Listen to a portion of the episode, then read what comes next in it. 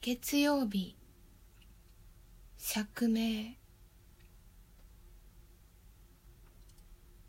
綾瀬川が逆流して乱暴に告げてくる。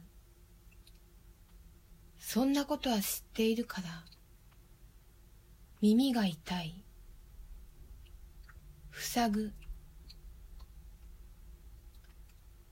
長距離バスは包み隠さず親切に告げてくる。まだ火が灯っている。たわいもない忘れてもいい。塞ぐ目が初めから痛い。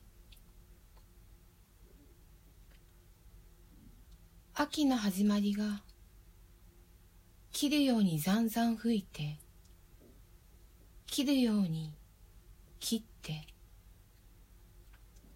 こんなに満点であるのに太刀打ちできないのは受け止めてしまったからで高揚して駆け出して途方に暮れて綾瀬川が逆流して